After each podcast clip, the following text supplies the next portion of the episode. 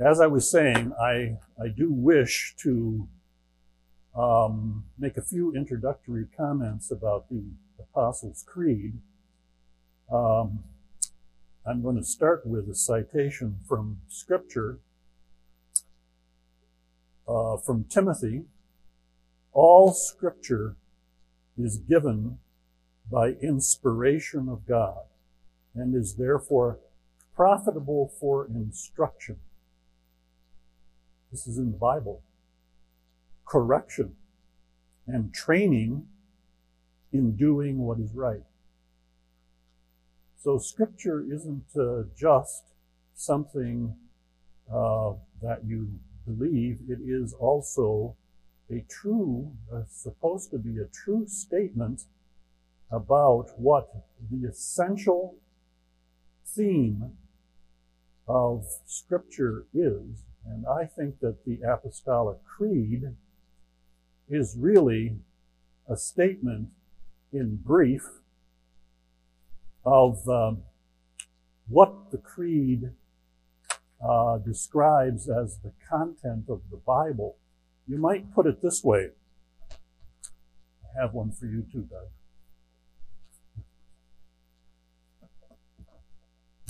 In English classes, we uh, students often read books, and uh, the teacher may say after the book is read, "Now, what's the theme of that book? Tell me what that book is all about." You don't have to repeat the whole book; you have to size it up and get at the theme. And uh, my sense is that the Apostolic Creed is getting at the theme of the whole text of the Bible. Not just of a piece of the Bible, but of the whole text of the Bible. Uh, you might also call it, uh, I like to do this because it's got an aesthetic ring to it. It's the fundamental motif of that large, large book. What is the theme, the fundamental motif and the Apostolic Creed coming uh, out of the third century, um, I say AD, I haven't conceded to CE, the Anno Domini, the year of our Lord, 200, 300, 400. All of the churches are communicating with each other, and they're finally trying to say, what do we believe? So that this may be helpful in our understanding of the faith. Faith isn't just understanding, of course, in the Hebrew world.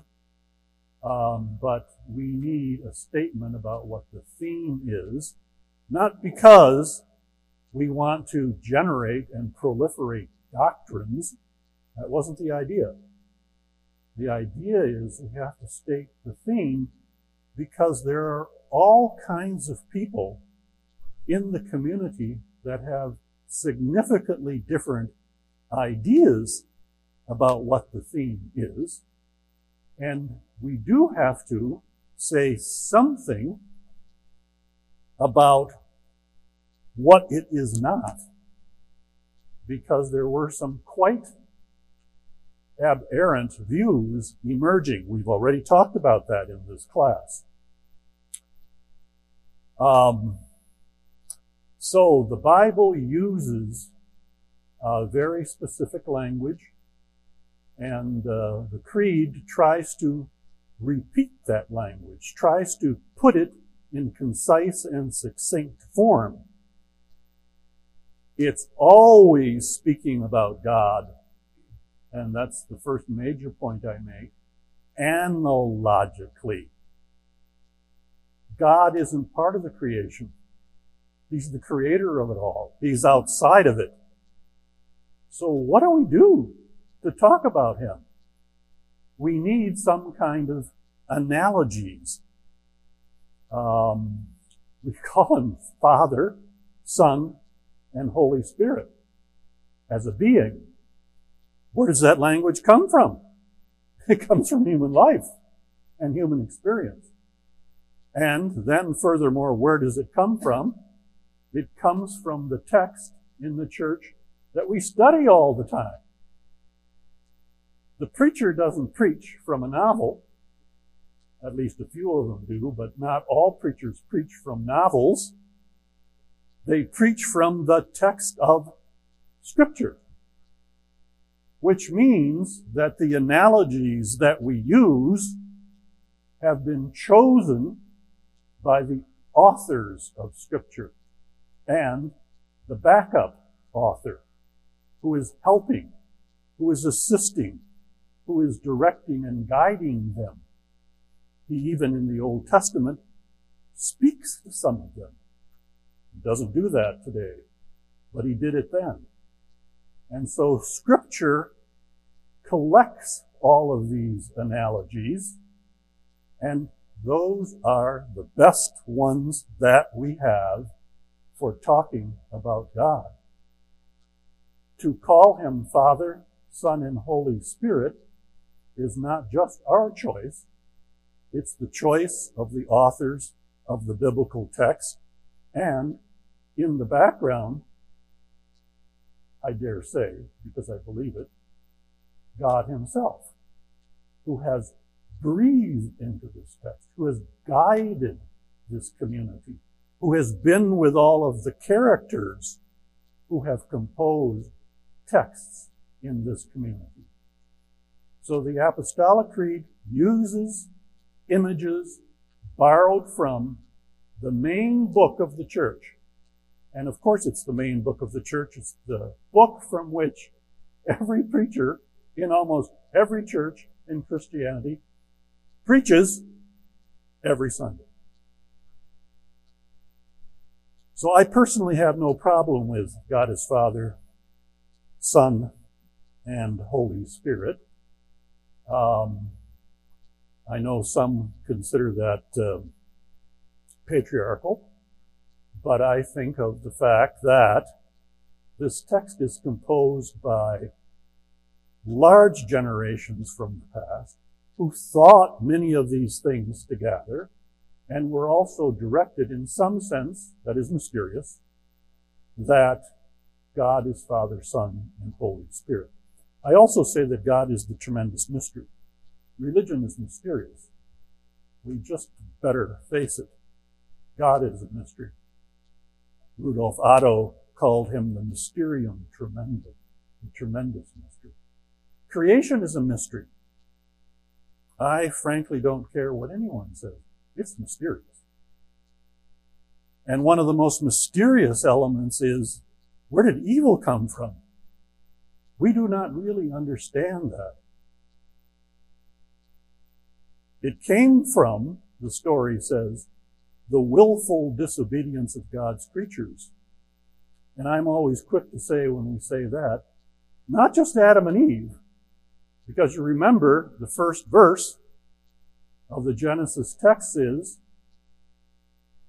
I'm going to surprise you, Breshit bara Elohim hashamayim waha'aretz, which is the way Jesus would have pronounced it. In the beginning, God created the heavens and the earth. And then sentence 2, verse 2, drops down to, and the earth was waste and void. It was like unformed clay. And God goes to work at it. Nothing is said about the heavens and what happened there. Once in a while, we get a hint in the rest of the Bible that there was a disturbance there. And we know there was a disturbance there because the serpent, the devil takes the form of the serpent, tempts Adam and Eve. And they fall into sin. They have, and I'm quite insistent on this, freedom of the will. We are created by God as responsible earthlings. So many of the bad things that happen have to do with what human beings have done. Cain kills Abel, for example. So many, many things are done within the creation itself that create disturbance. And that's how the text moves forward with the mystery of evil. That helps to understand it somewhat. It doesn't explain it thoroughly. Why did God give these creatures free will? We can't pursue that question. He did. And if you really want to explain most of it, you have to talk about what human beings did to human beings in the creation. That's the best we can do, the free will defense. I'm in support of my former colleague's insistence on the freedom of the will. The freedom defense, he called it, Alvin Plantinga. Very insightful because that's the best reason we can give. It's not the only reason there is, and it doesn't solve the mystery, but it helps to explain something. So God is the mysterium tremendum, and he has chosen language in scripture that he thinks is most appropriate in our talking about him. So it is best to talk about him the way scripture talks about him. So, what does the Apostles' Creed do? When we ask, what's the theme of the Bible? After all, most people are familiar with most of the scriptures. Now, what's the basic theme of this book? Uh, if I were an English teacher, I would ask that question. I would ask that question as a theologian too when we're discussing the Apostolic Creed, which tries to tell us what the theme is. It says what the Father has done. It says what the Son has done and what the Holy Spirit has done. The bulk of it, as you may well have noticed, is on the second article, what the Son has done. And the reason for that is not that the Son is the primary member of the Trinity. He actually isn't. he actually isn't. And he says so many times. In terms of his being and person, he is one with the Father and the Holy Spirit. But in terms of his work, which is traced throughout the Bible, he is subordinate to the Father. And we see this in numerous places where he says to the Father, Tell me what to do. And God says something to him, and he is uncomfortable with it. Why do I have to go through this terrible experience of being persecuted, of being judged, of being condemned to death, of dying on a cross? and he sweats tears of blood because it's such a terrible thing that he has to go through and he asks to be delivered from it. And then he finally says, not my will, but thy will be done. So in his work, the son always acknowledges his subordination to the father, not in his being, not in his substance, but in his work. Very important to remember, even though the bulk of the creed is about the second article. We're going to try to get to the end of the second article. We have already discussed in the class the bulk of the second article having to do with the Son. And I'm going to try to get to that last statement at the bottom of my uh, handout uh, shortly. So the creed is an attempt to state the theme and is an attempt not to multiply doctrines, but to ward off very strange positions that were emerging in the early church after the New Testament. We've already mentioned the, the apocryphal books, which are not in the canon of Protestant churches. You look in your Bible, there's no apocryphal book. They're interesting to read. They're very strange. Many of them are very strange, but, but be that as it may, there are the apocryphal books. There were the Gnostic Gospels. The biggest problem in the early church coming to the time of the formulation of the Apostolic Creed in the third and fourth century sealed by the Council of Nicaea in the Nicene Creed, which is really a slight elaboration of the Apostolic Creed. The major controversies were ways in which the church said, we're not going in that direction. The church wasn't trying to pronounce doctrine. The church was just trying to say, this doesn't fit what the community is doing.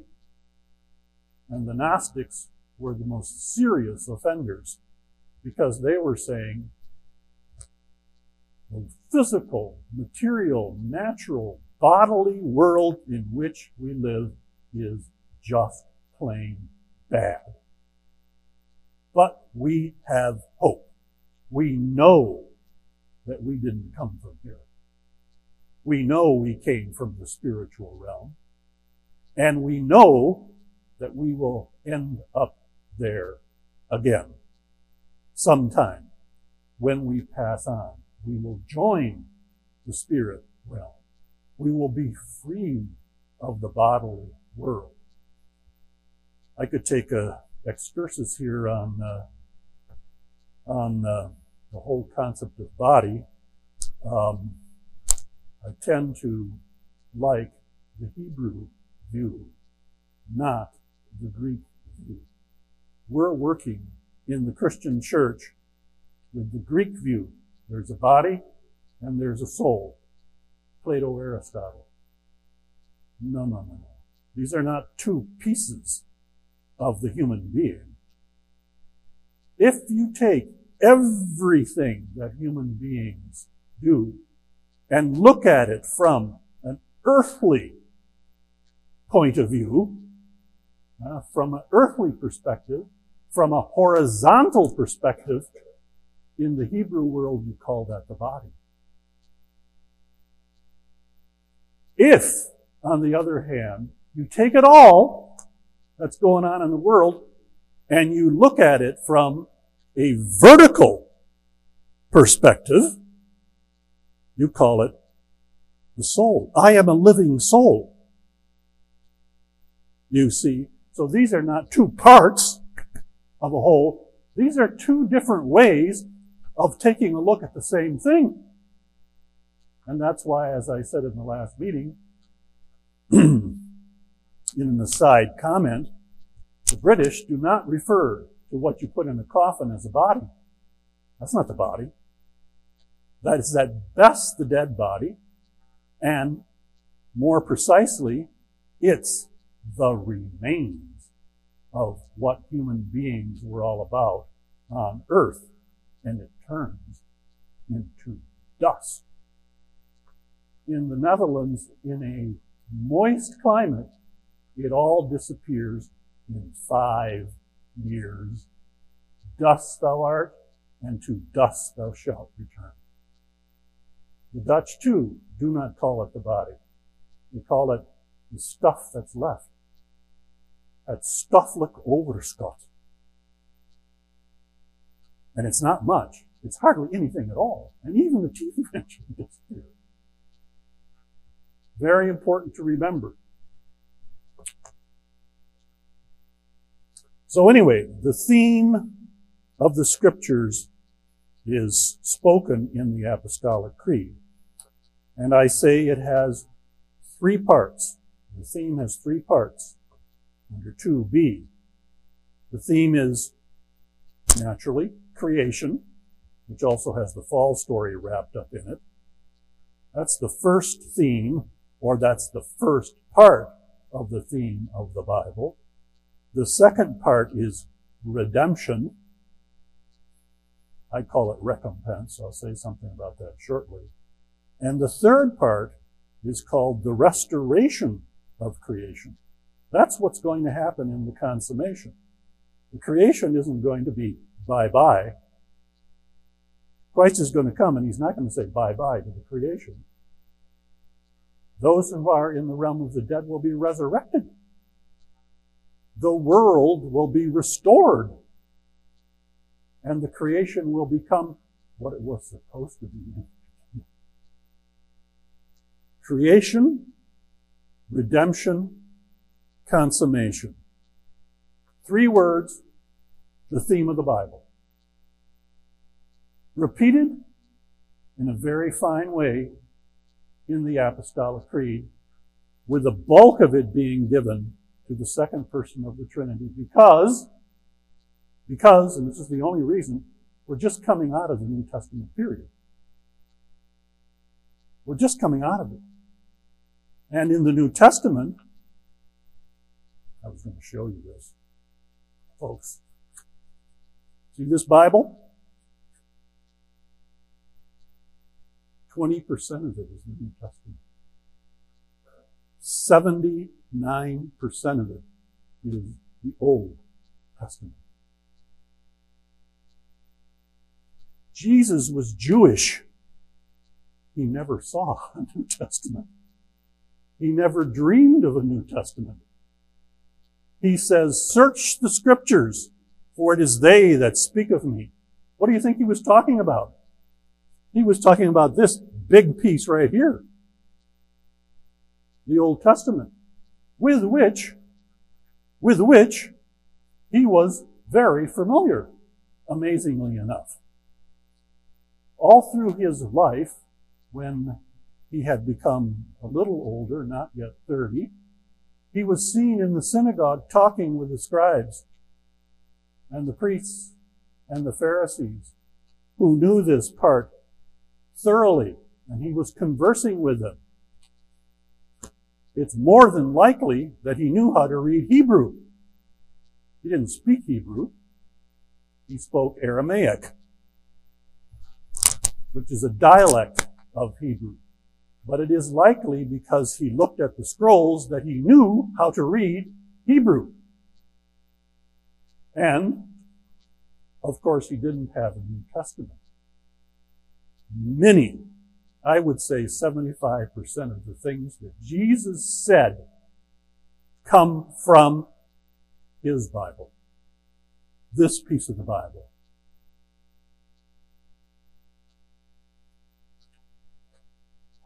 Very interesting to remember he didn't have a New Testament.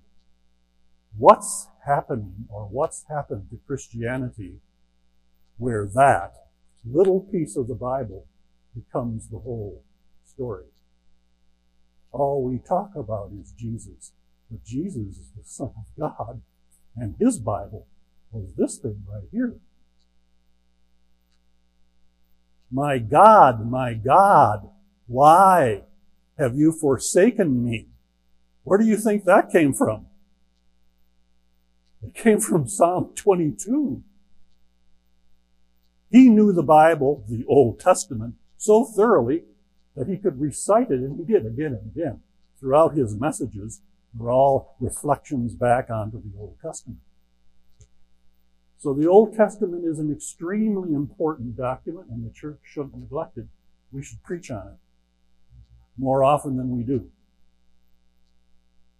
Frequently, as a matter of fact. But the Christian church does not. Very interesting book by Brent Strawn. He puts the title mildly. The Old Testament is dying.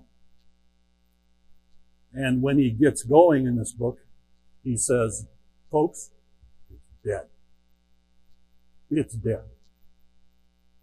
It's not being paid attention to. And the New Testament has become the exclusive focus. And then we're not even treating all of the uncomfortable stuff in the New Testament. People don't want to hear from the Old Testament because there's a lot of uncomfortable stuff in the Old Testament. If you're patient and you struggle with it, you can come to understand it. For example, I was thinking this morning, God is the creator and author of the good, of all things that are good. Why wouldn't he be mad when bad things happen? As a faithful, honorable God who is true to his word and what he has done, he needs to express discomfort with the evil that is done in the world. That's the normal reaction for a deity who has said, I created the good. I am for the good. I will defend the good and watch out if you don't do it. So there is the anger of God in the Old Testament. Of course there is, because he's being consistent with who he is. When he sees evil, he's not going to smile. And he's not going to say, uh, he's going to get angry. We are uncomfortable with the angry stuff in the Old Testament. So we skip it. We skip all kinds of things in the Old Testament. I'm going to recommend to Sean that we read the Ten Commandments every Sunday. We should read the Ten Commandments every Sunday. We used to, as a matter of fact, in this church, read them once in a while. But this is a very, very good reflection of the heart of the Old Testament, the Word of God, the recommendations of God about how to live. I've been in business for quite a long time. I can tell you one thing. It doesn't work to cheat. It works once in a while a little bit. But you try running a business cheating other people. In the long run, you will go down. It's much better for business to be honest. So somehow, within the created order of, of the world, God has put this reality. Even though sometimes we don't understand it, when we do amiss, our lives don't get better. They typically get messed up. So we should read the Ten Commandments. We should read the Old Testament. We should continue with the Old Testament. The theme of Scripture is creation, fall, redemption, and the restoration of creation. Watch my time here. Um, another thing I'd like to suggest, um, if there are any comments or questions, um, I like them. I used to teach in the classroom, and I got comments uh, all the way along. It's uh, probably the only way to learn, to focus, to focus with the audience. Now, the audience may just be hearing what you're saying and not getting it, or maybe even not agreeing with it. I've always told my students, I don't care if you disagree.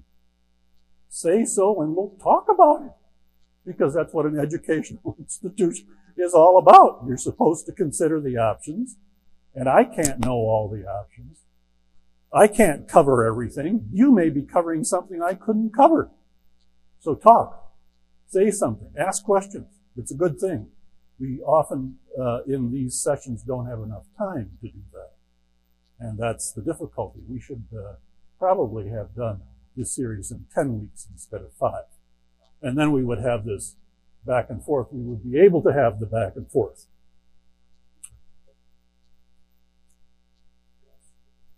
No, you don't. You have a question.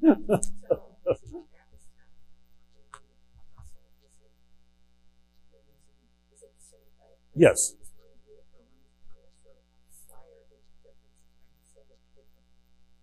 Uh, that's just a minor uh, apostolic is the adjective, apostle is the noun. Uh, this is the creed of the apostles. Uh, the questionnaire, I'm supposed to repeat picture question. The questionnaire is asking why you, were, you use the word apostolic instead of apostles' creed. Uh, apostolic is the adjective. Apostles is the uh, nominative. These are the teachings that came up out of the immediate followers of Jesus and were and became widespread in the Christian churches. So there emerged a consensus about what is appropriate. And the only thing that the church wished to do is to ward off the aberrations. Gnosticism, in my judgment, being the worst. Uh, and that has something to do with what I did my doctoral work on, but I won't get into that as Sean did not get into his. The New Testament then. Here you have a development in the history of Christianity that is, of course, novel. Some have said appropriately that in the New Testament there is no creed but Christ. I would say that's a fairly decent summary.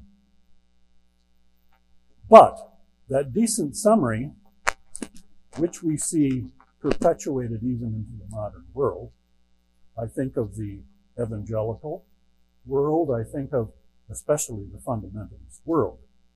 Do you believe in Jesus? Um, excuse me? Excuse me? There's more to it than that. Do you believe in God? Is the first question. And who is God? Father, Son, and Holy Spirit. And Jesus played a role in the work that God did in the world. And the role was to mediate in the redemption of the world. That was his role. And that became focused on in the New Testament. We have to now, after the New Testament and the Creed does it, put it in its proper context. There are three articles of the Apostles' Creed. The second article is of course important, and because we're coming out of the New Testament period, it's the largest article. It does cover the bulk of things that are claimed in the Creed. But nonetheless, it's a statement that needs to be put in its proper context. And so I say the required elucidation by the church, because Jesus needs to be understood in the context of the entire scripture. The Apostles' Creed is a required elucidation on the part of the church in the third and fourth century that Jesus needed to be put in proper context. I'm always, I, I make these asides, but I did this with my students too, as I have already said. This was Jesus' Bible, not this. He never heard of this. Guess what? His name wasn't Jesus either. When his mother called him in for lunch, she went to the back door and said, Joshua, lunchtime. He was a Hebrew. And the name of Jesus, excuse me, the name of the second person incarnate was Joshua. That's the Hebrew and the Aramaic. How did we get to the word Jesus? And here you have the Greeks. The Greek translation of Joshua is Jesus which into English turns into Jesus. If someone had called him Jesus in his lifetime, he wouldn't have even turned around. Another indication that we're deeply wrapped up in the Hebraic world of the Old Testament. He spoke Aramaic. Aramaic is a dialect of Hebrew, but he was thoroughly Hebraic. Even his name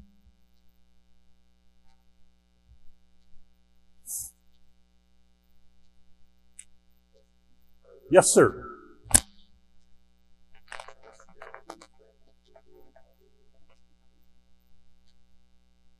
I would guess so, that the translation into, into many, many foreign languages.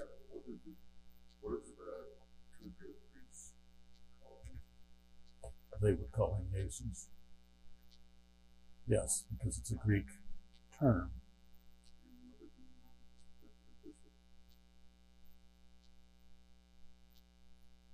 Well, they're not as interested. but uh, if they were to say it, they wouldn't say Jesus. They would say Yeshua. Yeshua. Yeah.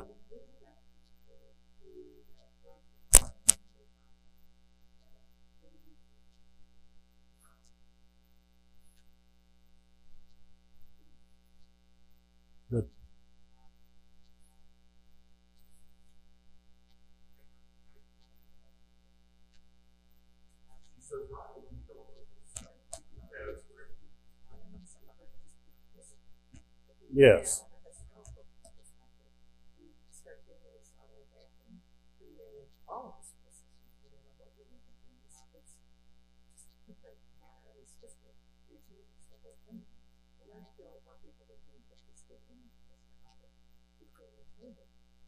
Yes. Uh, I'm not heavy into the uh, woke race and gender stuff. But I would say it is important for the church to remember that Jesus was Jewish. He wasn't a white man. He wasn't an African American either. He was a Semite. He looked like a Semite. The New Testament even says he wasn't even that good looking. He was a not too good looking Semite. Of course, nothing wrong with that. All of these differences of races are good. When you walk into a garden and you see five different kinds of flowers, what do you say about each one? Oh, they're beautiful. So the differentiation is a, is a great thing, but we do have to remember that God worked through the Hebrews and ancient Israel, and Jesus was a Jew. He spoke Aramaic. He did not speak Greek. I won't make strong claims about that. Uh, he, after all, was the God man, and if he had had to, he could possibly have come up with it, but he was trained in Aramaic and Hebrew.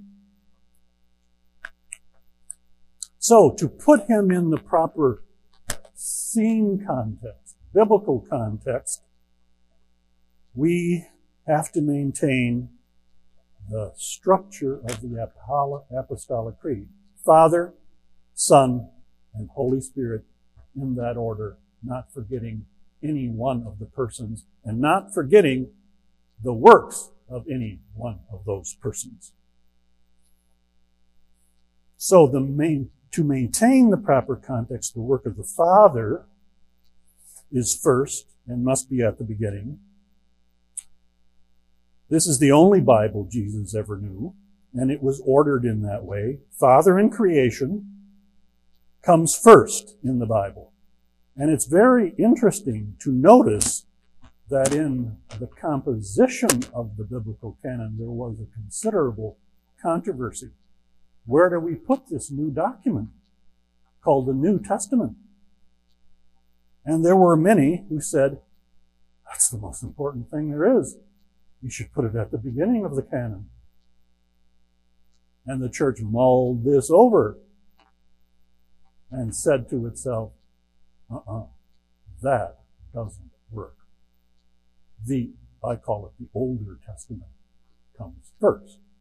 And it is the context in which the newer testament gets its meaning. So you have to order it in that way. And there is a lot there, Jesus' Bible, that has to be put first. And isn't it, of course, logical to begin with the beginning? I always say that. Genesis, that's the beginning. Why wouldn't you start there? It even identifies itself as God's work in the beginning. So, to maintain the proper context of the second article of the Apostolic Creed, the work of the Father is placed first and must be told at the beginning. This is how the only Bible Jesus ever knew is ordered. The Father and creation first. And then there's pressure in the fourth century to put the Newer Testament first in the scriptural canon. It was resoundingly, resoundingly rejected by those who finally put the Bible together. We don't really have a complete canon until the fourth or fifth century. We have pieces. We don't even have the New Testament until at least the second century because the apostles took notes Right? They took notes. They had diaries. They wrote things down. And then finally, most of their disciples were the ones who also took notes and put it all together. We don't really have a New Testament until the third century. And by the third or fourth century, people agree on what's generally being used in a widespread way in the Christian community in that part of the globe. And those were the canonical documents. There was debate. No question about the fact that there was debate and there always has been debate. I'll give you an example. Luther didn't believe that the book of James should have been in the New Testament. Why? James believes in good works. And Paul says we are saved by grace. And James is, get this, the brother of Jesus. And he knows better. Good works are what is required of us on the other side of being saved. You see, Jesus says to people that he heals, go out at least to those who have committed significant sins and sin no more. In other words, do what is right. Do what is just. Do what is holy.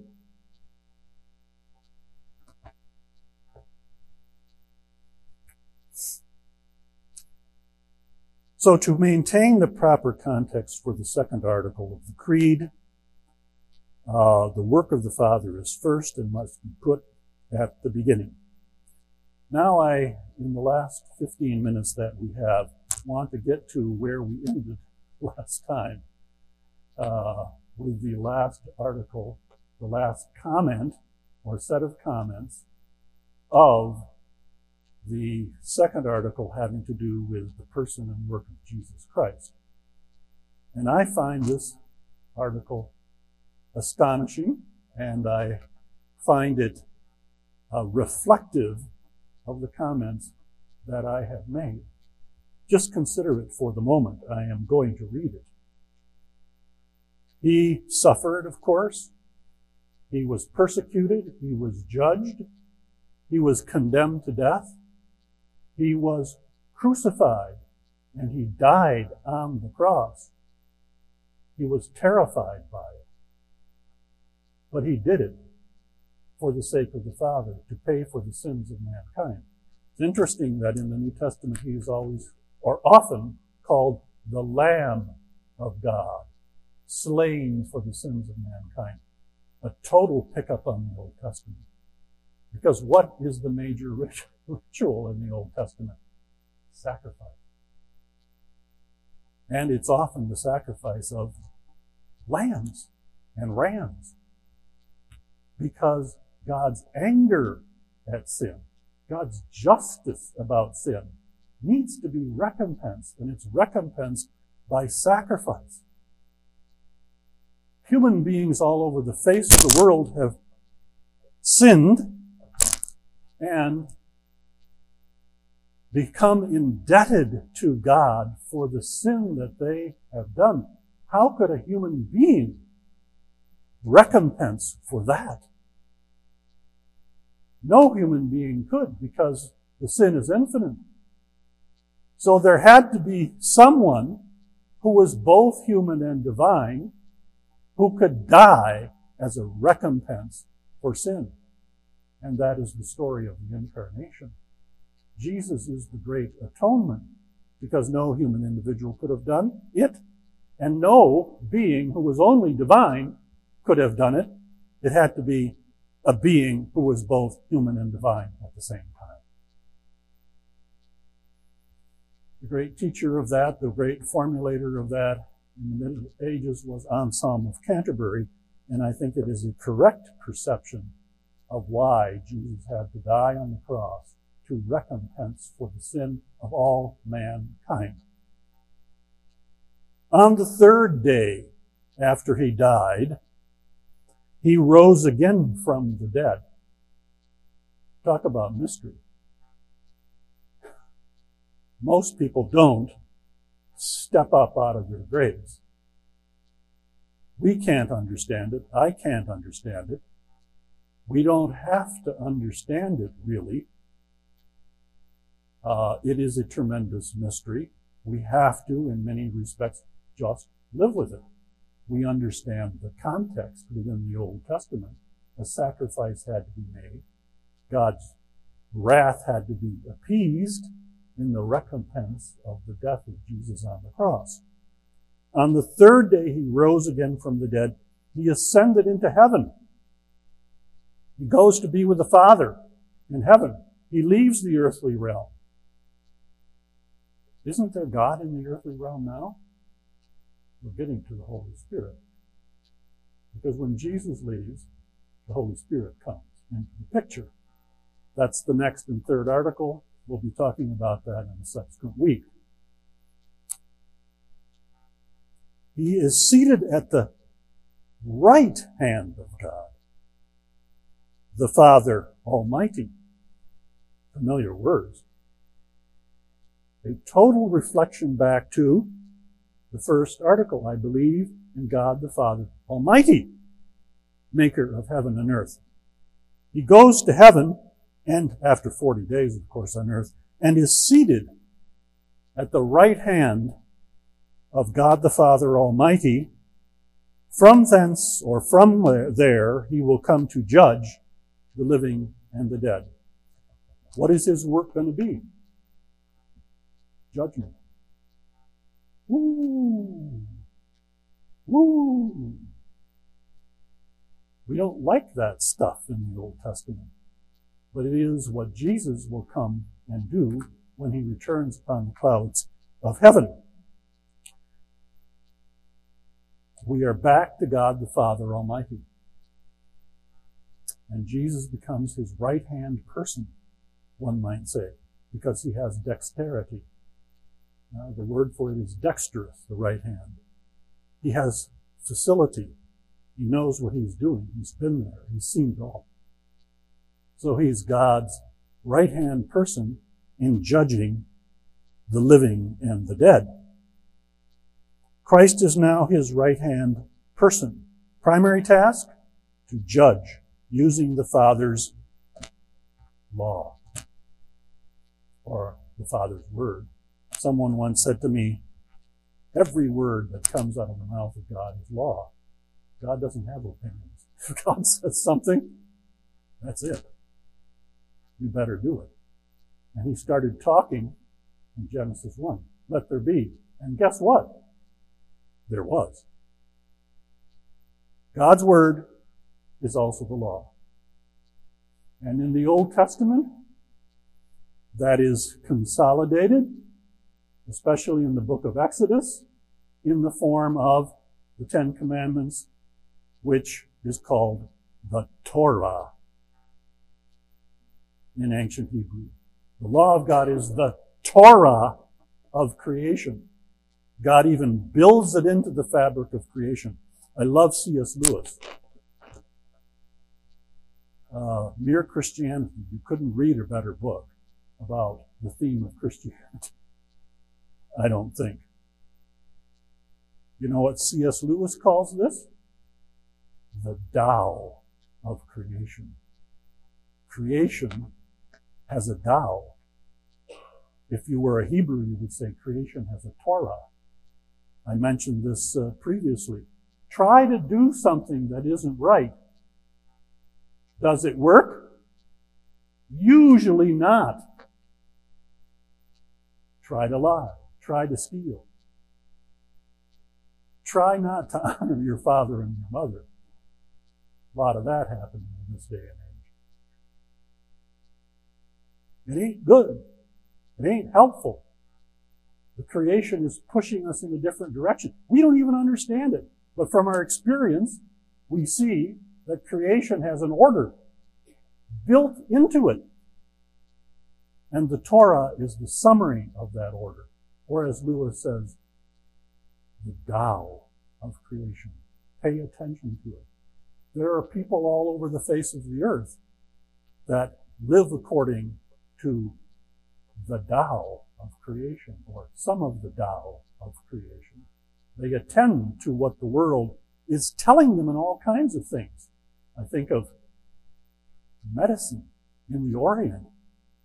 Just think of the whole tradition of herbal medicine in the Orient.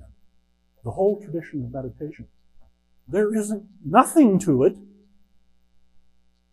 There's a great deal to it. and you have to listen. And they did. The Native Americans, guess what they did? When animals got sick, what did they do? They watched them. They watched what they ate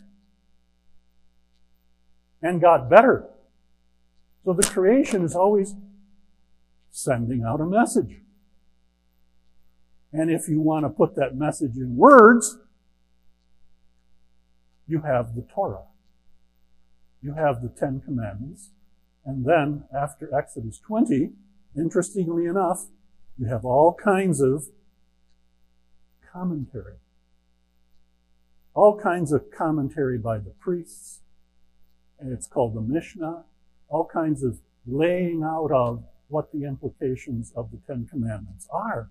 Because it wants to make people alert to the Torah of God, which is embedded in the creation, isn't just a bunch of words. It can also be put into words, of course. So, what works and what doesn't work has to do with the Creator and the Tao of creation. Christ has not eliminated the Torah. This is an interesting controversy in modern post-Reformation Protestantism. If you read Paul, and Paul only, you never read one author only, but if Paul is read only, there is a lot of condemnation of the law. And the people that stick to the law, follow the law, teach the law, preach the law, always argue the law are the Pharisees. They're not good people. They're legalists. It's one thing to attend to the Decalogue. It's another thing to be a legalist, to be a nitpicker. Right? When the Canaanites in Jericho come to Rahab and ask, Are you hiding any Israelites? She says, No. Was she lying? She made a judgment on the basis of the law to do the greater good. So the law, as a technical, as a written formulation, is trying to get at something that's out there and in many respects beyond us. Some of it we sense. Some of it, some of it we intuit. Some of it we see working in the creative order. And so it is on the basis of this that Christ is going to come to judge the living and the dead. Christ has not, and I quote Matthew 5:18, very important verse for to be neglected. Christ has not eliminated one jot or tittle from the Torah. He says it himself. I didn't come away to undo the Torah. I came to tell you what the heart of it is and where it came from and where it's going. Uh, what restoration means, what redemption means, what conversion and salvation means. It means listening to the God of creation and his Torah, the Tao of creation.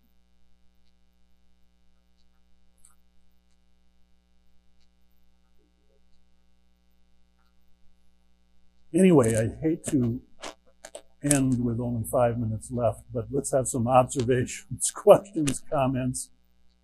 Uh, no, go ahead.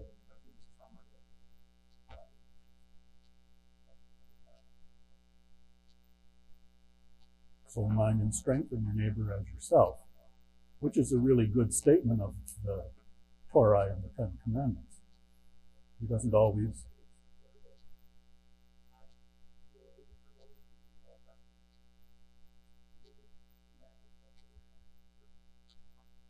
Yes. Um, the, the, question is, uh, wouldn't it be simpler simply to refer to Jesus' admonition to love your neighbor as yourself? Um, one could say that. I think there is an element of judgment that human beings need to make in various circumstances in which they find themselves. So they have to do some unpacking of it. Uh, did Rahab love her neighbor as herself? Yeah, she did. She violated one of the Ten Commandments, but she did, by the judgment of Scripture, do the greater good.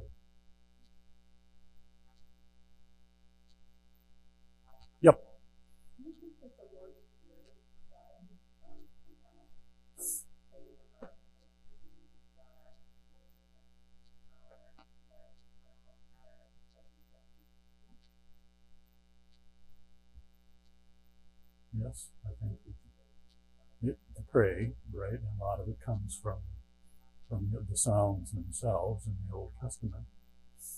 Yeah, that's a good point. Mm-hmm.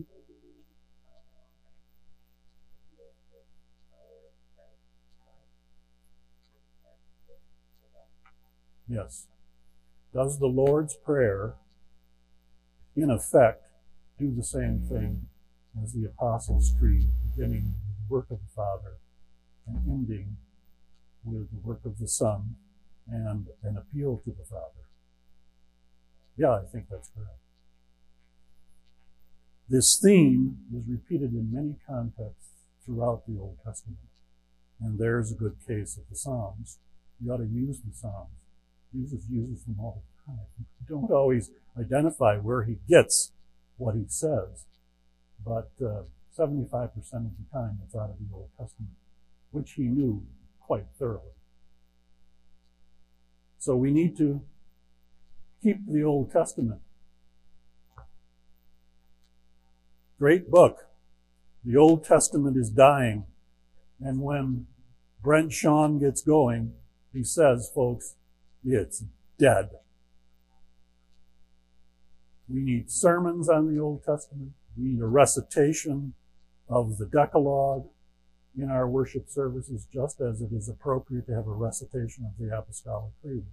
We need to keep thinking about the Bible of Jesus, about which he said, search the scriptures, search the scriptures, because it is they that speak of me. Yes.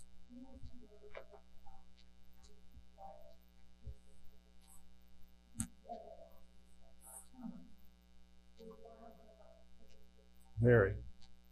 Yeah, Philip Yancey, uh, he uh, wrote a book uh, called The Bible That Jesus Read, and uh, saying roughly, in somewhat different ways, what we have talked about here today in this class.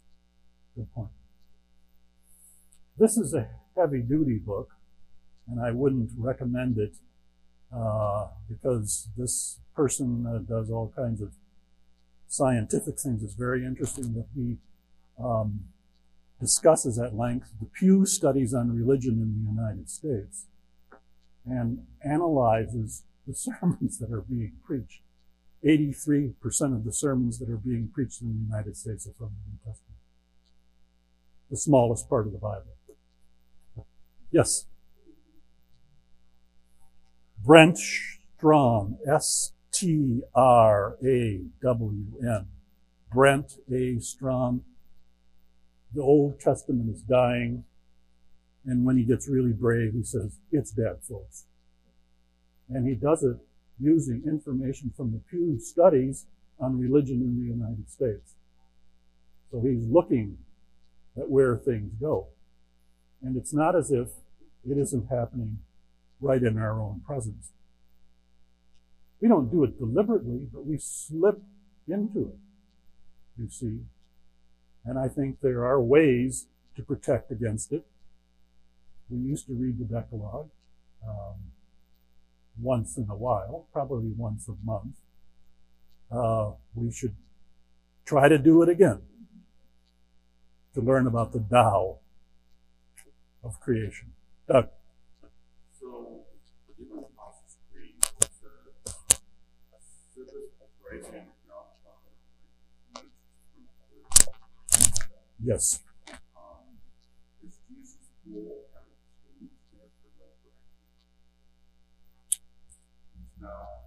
sounds. Sounds harsh. Yes, the question is, has Jesus' role changed after the ascension into heaven, being seated at the right hand of God the Father Almighty? Yes, the role has, it hasn't changed. It has been focused on the final element. You see, there are a whole series of things that he has done, but now's the time to look at whether people have listened or not, because you can't not listen with impunity. Uh, what God says, He means because He is good. And so God will always defend the good, even if that requires a degree of anger and wrath and judgment. My wife does a lot of work in prison ministry. I'm all for it. Todd Trophy spoke here a couple of weeks ago. It's a great ministry. But we should never forget that prisoners are there for a certain purpose. We can't, of course, throw them in the cage and throw the key away. That's not the idea. But they are there, first and foremost, for recompense, to put the record right. They pay for their crime. And that's a piece of it. That's not the whole of it. In many uh, penal systems in the United States, that has become the whole of it. There also has to be this element of rehabilitation. I visited Angola State Penitentiary 10 years ago, which was the worst penitentiary in the United States. And Burl Cain, who was the warden, said to me, Henry, when I got here at uh, the state penitentiary, they took prisoners, they stuck them in a cage, and they threw the key away. But there has to be rehabilitation, and the only way to rehabilitate is Jesus Christ. And he's the one that started in the United States the rehabilitation programs that are taking place now in many places. And Calvin College has a program in Ionia State Penitentiary which gives inmates an A-B degree after five years of study. They will become college graduates. Ministry.